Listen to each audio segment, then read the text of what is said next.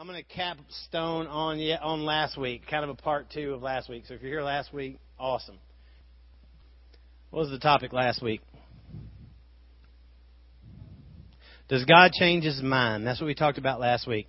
Now, if you weren't here last week, you may be going, hmm, I wonder. Well, you're going to have to go back and listen to the podcast. And it's on sermon.net slash David Wiley or go to iTunes podcast store and search David Wiley. It's all free.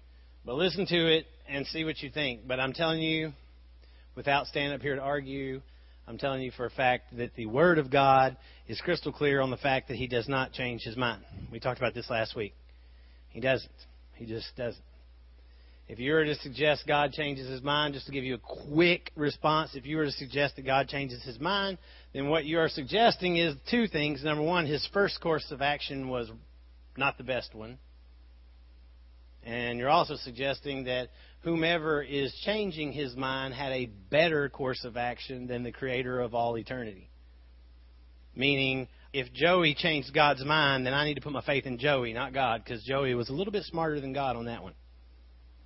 So you have to be careful where you go with that. So God does not change his mind. You want to wrestle with that more, go listen to the podcast. But what we're going to pick up with now is what the logical question is. Somebody asked me, I couldn't believe nobody asked, but somebody did even before we got out of the room. The couple asked me as they were walking out, why bother? You know, why bother praying? And I'm going to I'm going to bump into some deep stuff here that we don't have time to go into forever, but just to give you an example without jumping too deep in the water, it's like the whole argument of predestination. God's already chosen everybody then some denominations, some extreme denominations would say, then why bother preaching the gospel if everybody's already chosen? I'm not going down that road necessarily. But the road I'm going down is saying is if we can't change his mind, then why bother praying? It's a good question. It's a really good question. And you know what's ironic? It's exactly what Jonah takes us to. It's very much the same thing that happens with Jonah. So we're in Jonah chapter 4. I wrote down some questions for myself to think this through, okay, as I was studying it. Here's some questions. Think about this. If God doesn't change his mind, why pray? Okay? Let me ask you this. Is that why you pray? To change God's mind. Is that why you pray? Personally, I'm just saying not a person in general. When you pray, do you pray with intent to change God's mind? Then I thought, what would you prefer God do? Listen, answer this one seriously. Seriously, this is the key. What would you prefer God do? What you think is best or what He thinks is best? Which would you prefer? So if you're trying to change his mind, think about it for a minute. Which one would you prefer he really do? What the creator of the universe has ordained to do or what you think he should do? Let me ask you this. Seriously, what's the subject of most of your prayers?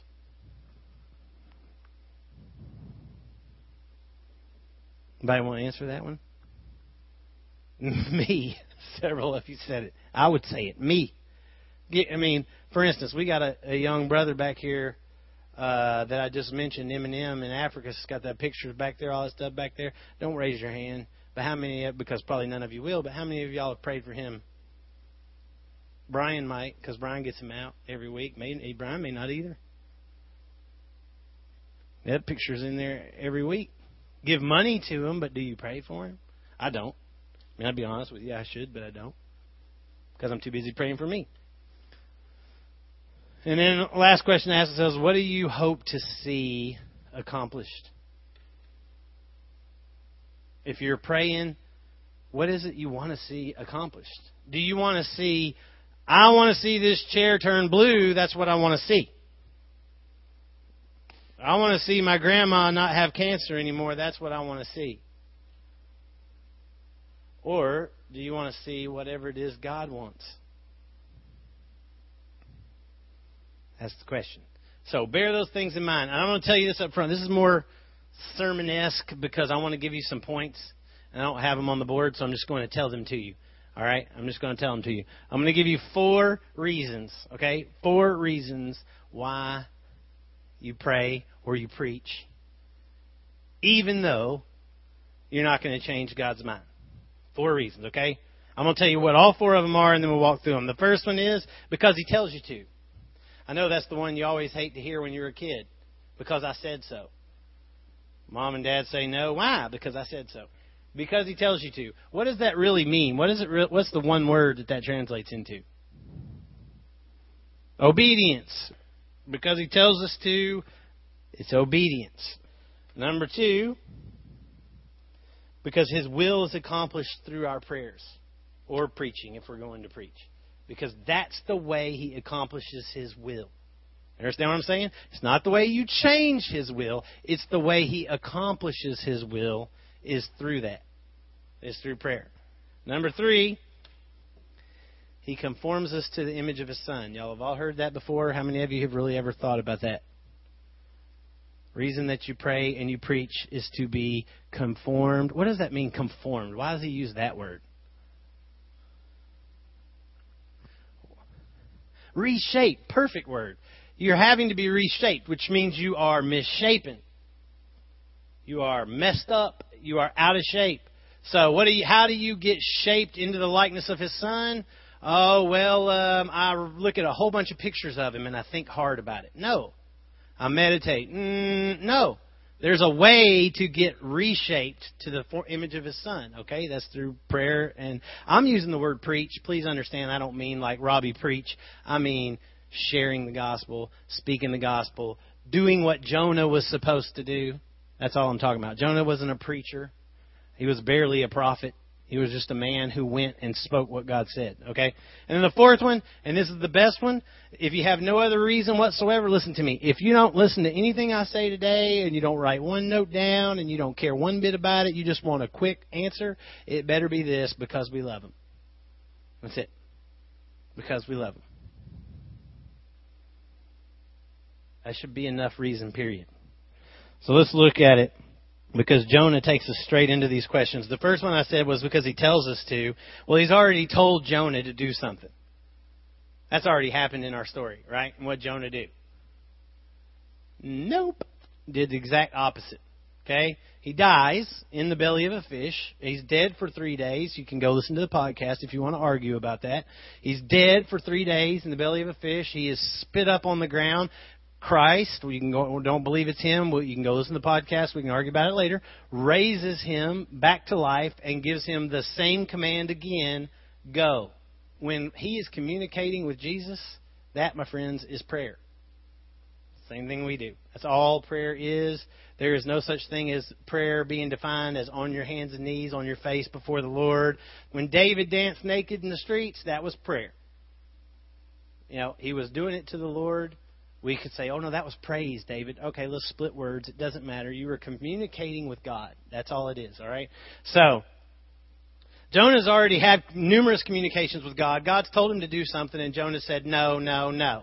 Well, finally, Jonah says yes, and Jonah goes. All right? And that brings us to where we are in the story. So, look at verse 1 of chapter 4. But it displeased Jonah exceedingly, and he was angry. Jonah is the most fickle individual that's ever walked the earth. Hebrew uses some odd language. It says, But he was evil to Jonah, a great evil, and he was angry. Now that means one of two things. It means either Jonah thought God was evil. Why would Jonah think God was evil? Remember, God spared Nineveh. That's what's happened. He's gone, he's preached. He's barely even opened his mouth, and all of Nineveh's repented. Jonah suggests could be interpreted one of two ways. So let's say that it's this way. Expresses that God is evil. Why would he say God is evil? He didn't see the justice in it. Remember how horrific Nineveh was? Remember how I talked about how they would skew people on poles? Abuse uh, and, and defile people and all these things. So God is on their side. God must be evil. He's on their side. I came all the way out here. I followed you, God. I'm one of your chosen Jewish people. I walked 500 miles, literally, across this desert. And now here I am with these wicked, filthy, disgusting, modern day terms, rapist, drug addict, jailbird, whatever you want to call it. Here I am with all these guys, and you, you have forgiven them all. You must be evil. Obviously, you're evil if you feel that way. It's funny. That's exactly, listen, that's exactly what atheists argue. Isn't it? You haven't y'all heard that argument before? Why doesn't a good God just destroy evil? Why does a good God allow evil? I'm going to tell you what, I'm glad He does, because I am. You know what I'm saying? I'm glad He does allow evil, or I'd been gone a long time ago, and I'd been gone this week. Again. And here's the idea, here's the argument for that. Who's defining what evil is? When you say, God, you are evil because you did this, now who is the one who's defining what's evil and what's not? Me. That's exactly what Jonah is doing. Jonah is saying, I'm more holy than you, God, because I can see what you did is evil. And I'm more holy, so therefore what you did is wrong. That's what he's saying. Possibly. The flip side of it, the possible other argument is the idea that jo- that Jonah is evil in his sin. And that's true too. His behavior, being angry, it's not righteous anger. You know, there's a time to be angry, and there's a time when anger is sin. I think I, y'all all understand that. I don't have to go into a bunch of detail on that. But let me let me put into a picture. I, Lisenby talked about this. It was interesting. Imagine a Jew, a Jewish man, preaching to Hitler in Nazi Germany, and a Jewish God forgiving him. How do you think the Jewish people would react to that? I got a better idea. Let's make it even more personal. What if those that team that dropped into Afghanistan and assassinated Osama got there, found out that he had given his life to Christ and was saved and said, "All right, we're not going to kill him, he's saved." America would go bananas. Crazy crazy. You know what I'm saying? It's that kind of idea. So that's what Jonah's trying to wrestle with right now, okay? That's what he's trying to wrestle with. So the second point is that is to accomplish his will. Now listen. Why did God choose? And there's going to be a lot of that word. If you don't like it, I'm sorry, read your Bible. Why did God choose Israel? Hmm? Because he wanted to. That's true. It says that you were there was no the Bible constantly says there was no reason why I should have chosen you. You were the weakest of na- smallest of nations. He gives a bunch of reasons why they were not noticeable that he should choose them. So it was all God's doing to choose Israel. But for what purpose did he? He didn't just choose Israel because he said, "Hey, you're cool. I'll hang with you for a while." He chose Israel for a purpose. What was it? His own glory. Huh? His son would come through that line. Both of those things are true. His son would come through that, that line for a purpose, and showing his glory was for a purpose, but show it to what? The rest of the world. That was the whole point of choosing Israel, was to display the, God's glory to the rest of the world, and to bring his son who would save the world. You know, if you think I'm wrong, I'll give you some quick passages you can just make a note of them. Isaiah 60, verse 1. It says, Arise, shine, for your light has come, and the glory of the Lord has risen upon you, talking about Israel. For behold, darkness shall cover the earth, and thick darkness the peoples, but the Lord will arise upon you, Israel, and his glory will be seen upon you. Get that? His glory will be seen upon you. And nations will come to your light, and kings to the brightness of your rising. Psalm 98 2. The Lord has made his salvation, listen, the Lord has made his salvation made known his salvation. He has revealed his righteousness in the sight of the nations. Watch verse 3 of Psalm 98. He has remembered his steadfast love and faithfulness to the house of Israel. All the ends of the earth have seen the salvation of God. Or, translation in Hebrew, all the ends of the earth have seen the Jesus of God. Salvation translates Yeshua, which is his name, which is awesome. All, because of Israel, all the nations have seen the Jesus of God, the salvation of God. So there was a there's a will that's being executed through all of this. Okay, but what's the problem? Why didn't that work out? What did Israel do? Matter of fact, Joey and I had the chance in Ukraine to go sit down in a synagogue. Uh, was that a couple months ago? And talked to a actual rabbi with Lizenby and a couple other guys. One of the guys with us said, "So, what about you showing Adonai to the nations?" He said, "What, what about that?" He said, "No, we're not supposed to do that. Doesn't say do that anywhere. Not supposed to do that. Israel's a small. Israel's supposed to be small. They're chosen. They're small. So, what is he doing? What, is it, what are they doing? They're holding on to him. He's our God. He's not your God. You can't have him. Excuse me for saying this, but this is what they're saying. Damn you all. That's what they're, that's what he's saying. He's our God, and he's going to crush all you filthy Greek, Roman, Gentile scum. He even told us a bunch of times, you believe in Jesus, that's fine, that's for you. You're not Jewish. Translation, you can believe in Jesus if you want because y'all are all doomed to destruction. You're not Jewish. That's what he was saying. So that's what they did. Instead of showing him to the nations, they said, He's ours, He's mine, He belongs to me. Just like we do, right? Don't raise your hand. How many of you people in this room, myself included, I'll put myself on the boat, have shared Jesus with somebody this week? How many of you this week have been outside of this building? Pretty pretty much all of us. But how many of us have shared Jesus when we've been outside this building? We don't, because he belongs to us in this building, in this place. He's ours. You oh, you can come get him, but you got to come here to our place, and you got to listen to the pastor or somebody else who's teaching tell you how to find him. Because I ain't going to say anything. But you know what I will do? I'll get some brownie points and invite you. You know, I'll invite you. That's the difference. God is trying to accomplish His will through Jonah going, going, not waiting on Nineveh to show up in Israel, going to them and preaching His word. All right? But the problem, listen, the problem is that what we don't understand is grace. We don't understand it at all.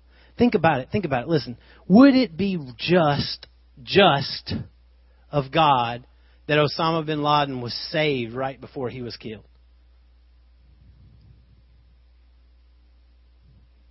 I, absolutely. absolutely. Will you think you're better than he was? You know, there's rumors. I remember when I was younger, there were rumors that um, Billy Graham think it was Gacy. I can't. We were talking about this in my discipleship group. I think it was Gacy. I can't remember who it was, but one of these just wicked, disgusting, filthy mass murderers, ate people, raped people, kind of guys. Apparently, on his deathbed, headed to death row, gave his life to Christ. And everybody said, "Well, that's garbage." But how do you know he didn't? And what if he did? It's not fair. I lived my whole life for Christ, and then he's going to waste his whole life and get saved right at his deathbed. That's also why we don't understand the whole reward system. Are you going to be disappointed if you get to heaven and somebody else has got a bigger reward than you are? How important is the reward anyway? But we don't understand that, see? To, because we don't understand grace. To us, we don't understand what grace really means. Grace really means everybody in this room is doomed to hell. Period. I don't care what you do, what you want to do, what you think you can do, what you think you're worth. Everybody. And Ephesians 2 says, but God. That's it. So if but God steps in on Osama bin Laden right before his deathbed, every Christian in America should say, Thank you, Jesus. I'm not saying that's easy, But I'm saying, I'm trying to put you in Jonah's shoes, okay? I'm trying to put you in Jonah's shoes. Alright? So, what's the goal? What was the goal in the first place? What was the goal in sending Jonah? That they repent, not that they be destroyed. Jonah's idea is they're going to be destroyed and I'm the instrument of destruction. I got a chance to talk to a guy I'm not mention his name anyway, but he had suggested that according to his belief, the church that he comes from believes that in the end time, that time of tribulation or whatever, in the end time, there's no rapture. In fact, the church is going to be the instrument of wrath to destroy the wicked. That God is going to raise up his church and execute judgment on the earth through his church. Sounds like the Crusades. But it's, it's wrong biblically wrong for a ton of reasons, biblically wrong. But the point of the matter is right. He wanted to save Nineveh, not kill it. Jonah thinks he's going over there to be his instrument of mass murder. That's not what the that that was not the plan. How do we know that it was for repentance' sake that he went there? Why did Jesus Jesus say he came into the world? Everybody knows John 3:16. How many of you know John 3:17? I came in the world not to condemn it, but to save it. Why didn't he come to condemn it? Because it was already condemned. He didn't have to come condemn it. It's already condemned. He came to save it. Look, Nineveh was already condemned. There was no what Jonah was a fool if he thought he was going over there to preach doom against them. They were already doomed. He, his goal was not to go preach doom. That's why it's stupid to preach hellfire and brimstone in the manner of speaking. Everybody's going to hell. That's not a revelation. You know what I mean? I mean, you need to point out to people that they're in sin. The point is that there is salvation. That's what he was supposed to be going to do, okay? And John, James 5:16 make a note it says the prayer of a righteous person has great power as it's working. So it has to be doing something, your prayer does. And you have to be a righteous person, not just anybody. Okay? So Jonah, look at the next verse. We're only doing a few verses today. We're going to close Jonah next week. Jonah 2. And he prayed to the Lord and he said, "Oh Lord, is this not what I is not this what I said when I was yet in my country? In other words, before I even left home, isn't this what I said? This is why I made haste to flee to Tarshish. This is why I tried to run. For I knew, look, Jonah's heart's revealed. Look, I knew that you are a gracious God and merciful, which also means compassionate, slow to anger, or long suffering and patient, and abounding or great in steadfast love. You know what steadfast love is? Grace. And relenting from disaster and evil. Holy I just want to do that. When I, I mean, Jonah just confessed all of that about God, and then he's surprised that that's what God did, and he's mad at God because that's what God did. He just described him to a T. How many? Listen, how many of us walk in here every week and talk about how holy, beautiful, and wonderful Jesus is? How incredible and terrific and perfect and patient and amazing and say all these terrific things when you sing all these songs. And you walk right back out of here and ignore everybody you walk by. You think that person at work that gets on your nerves or that person at school that gets on your nerves is so obnoxious and stupid and dumb and you wish they would shut up. I mean, Jonah knows. Jonah doesn't have any excuse whatsoever. He knows what kind of God he is. And he's quoting. Listen, he's quoting. Make a note of him. Exodus 36, he's practically quoting it. Listen to this. Or 34, 6. It says, The Lord passed before him and proclaimed, The Lord, the Lord, a God merciful and gracious, slow to anger, and in abounding in steadfast love and faithfulness. In Psalm 103, 8, The Lord is merciful and gracious, slow to anger, and abounding in steadfast love. Now listen to this one. Joel, says in Joel 2:13, "And rend your hearts, not your garments. Return to the Lord your God, for he is gracious, merciful, slow to anger, and abounding in steadfast love, and relents over disaster." What's different about Jonah's, I mean about Joel's statement than the others I just read, or even Jonah's? Joel says repent. Repent because of these reasons. Jonah, Jonah never said repent. In 40 days, in 40 days, you're all doomed to hell. Sorry about your luck.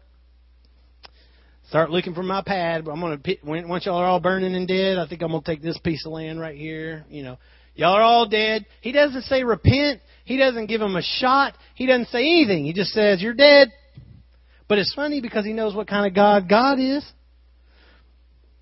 Look at number, the number three point real quick. We're going to finish. He conforms us to his image. Listen, this is one of the toughest things to get. Matthew 6, 7 says, Jesus is teaching them how to pray. He says, When you pray, do not heap up empty phrases as the Gentiles do, for they think they will be heard for their many words. Listen to verse 8. Listen. Do not be like them, for you, watch, your Father knows what you need before you ask Him. So pray like this. Our Father who art in heaven, hallowed be thy name, thy kingdom come, thy will be done, blah, blah, blah. Hello? Your Father knows what you need before you ask, so pray. Y'all should all have that little phrase stuck in your head. That's Jesus. You want to be conformed to the image of Jesus? Do you think that Jesus prayed to God because he had no idea what God was going to do? He was God.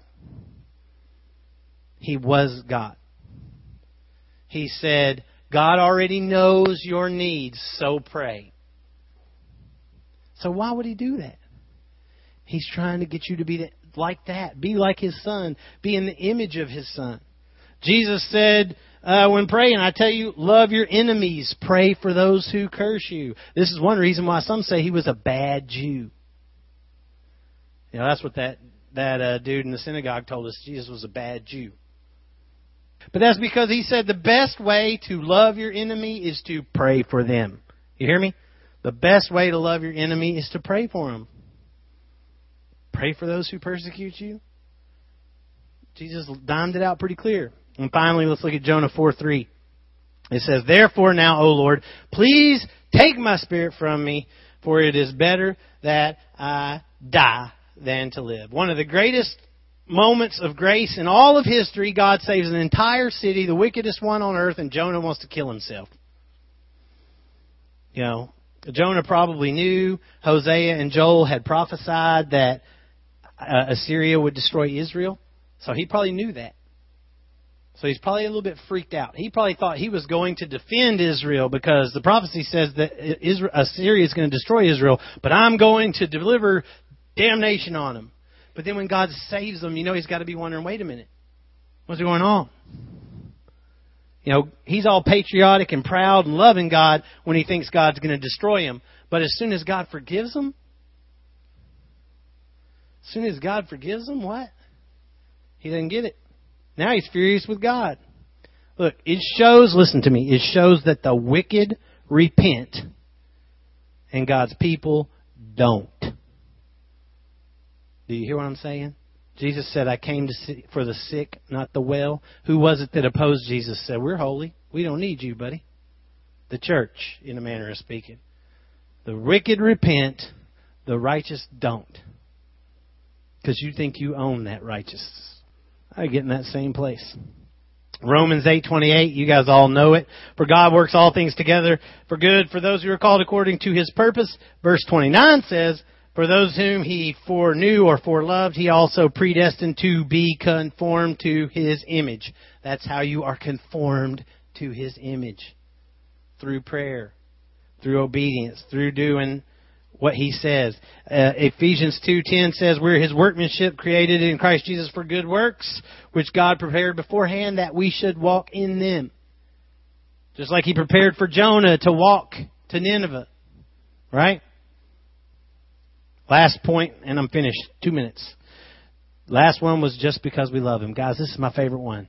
This is it. Listen, just because we love him. My, one of my favorite verses in the Bible, John 21, 7. Listen. Jesus has been raised from the dead. He's already appeared to the disciples once, but the disciples have gone back north and they're fishing, and Jesus is walking along the sea, and uh, all of a sudden he yells out, they're about a hundred yards, away, yeah, y'all catch anything? They said, no, no. He said, throw the net on the other side. And they throw the net on the other side, and they pull up so many fish they can't catch them get them up in the boat, and they're yanking them up, they're yanking them up, and John looks over at Peter and goes, "Dude, it's the Lord." And what does Peter do? you know, pulls on his clothes, whatever, jumps in the water and swims as fast as he can to the shore. For what? What?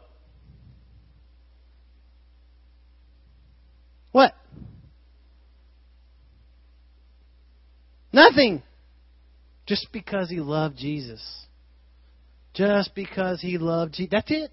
He didn't ask for anything. There was no, he even left the fish. I don't care if you drop them. I don't care if the boat sinks. I don't care what happens to the fish. He didn't care about nothing. He didn't have a prayer. Jesus, will you please heal my child? Jesus, will you please make me a second and sit beside you? Uh, Jesus, will you please uh, destroy my enemies? Jesus, will you please help my mom? Jesus, will you please? Nothing. Nothing. He just wanted to be close to Jesus, and that was it. So that's the last reason I would suggest to you why you pray. You know, some people say, if His will is going to be done anyway, why bother? Why bother praying? What are you really saying when you say that? You're really saying, I'm prideful, I'm lazy. And I'm going to ask you this why indeed you or me? Somebody so filthy and disgusting as me, why should I pray? We all think we're why why bother praying if he's going to do what I want? Yeah. Think about your condition before you say that. Think about your condition. Jonah was given a command. We've all been given a command. What is it? Jesus gave it to us. What is it? Go into all the world, not go into the sanctuary. Go into all the world and preach the gospel, right? Why? because he has a plan. And ladies and gentlemen, you are part of it. Romans 10:15 says, listen, actually start at verse 13. You guys have heard this before. Everyone who calls on the name of the Lord will be saved. But how then will they call on him whom they've not believed? And how are they to believe in him whom they've not heard? And how are they to hear without someone preaching? or telling them, let's put it modern day, and how are they to tell them unless they are sent? Guess what? You guys all just told me Jesus sent you. So, are you headed to Nineveh or are you looking for a fish? That's what it really comes down to because you have no excuse because he sent you. So you're one of two things. You're either headed for a grave, in a manner of speaking, a fish, or you're headed to Nineveh. You might already be in the fish. I don't know. Let me pray.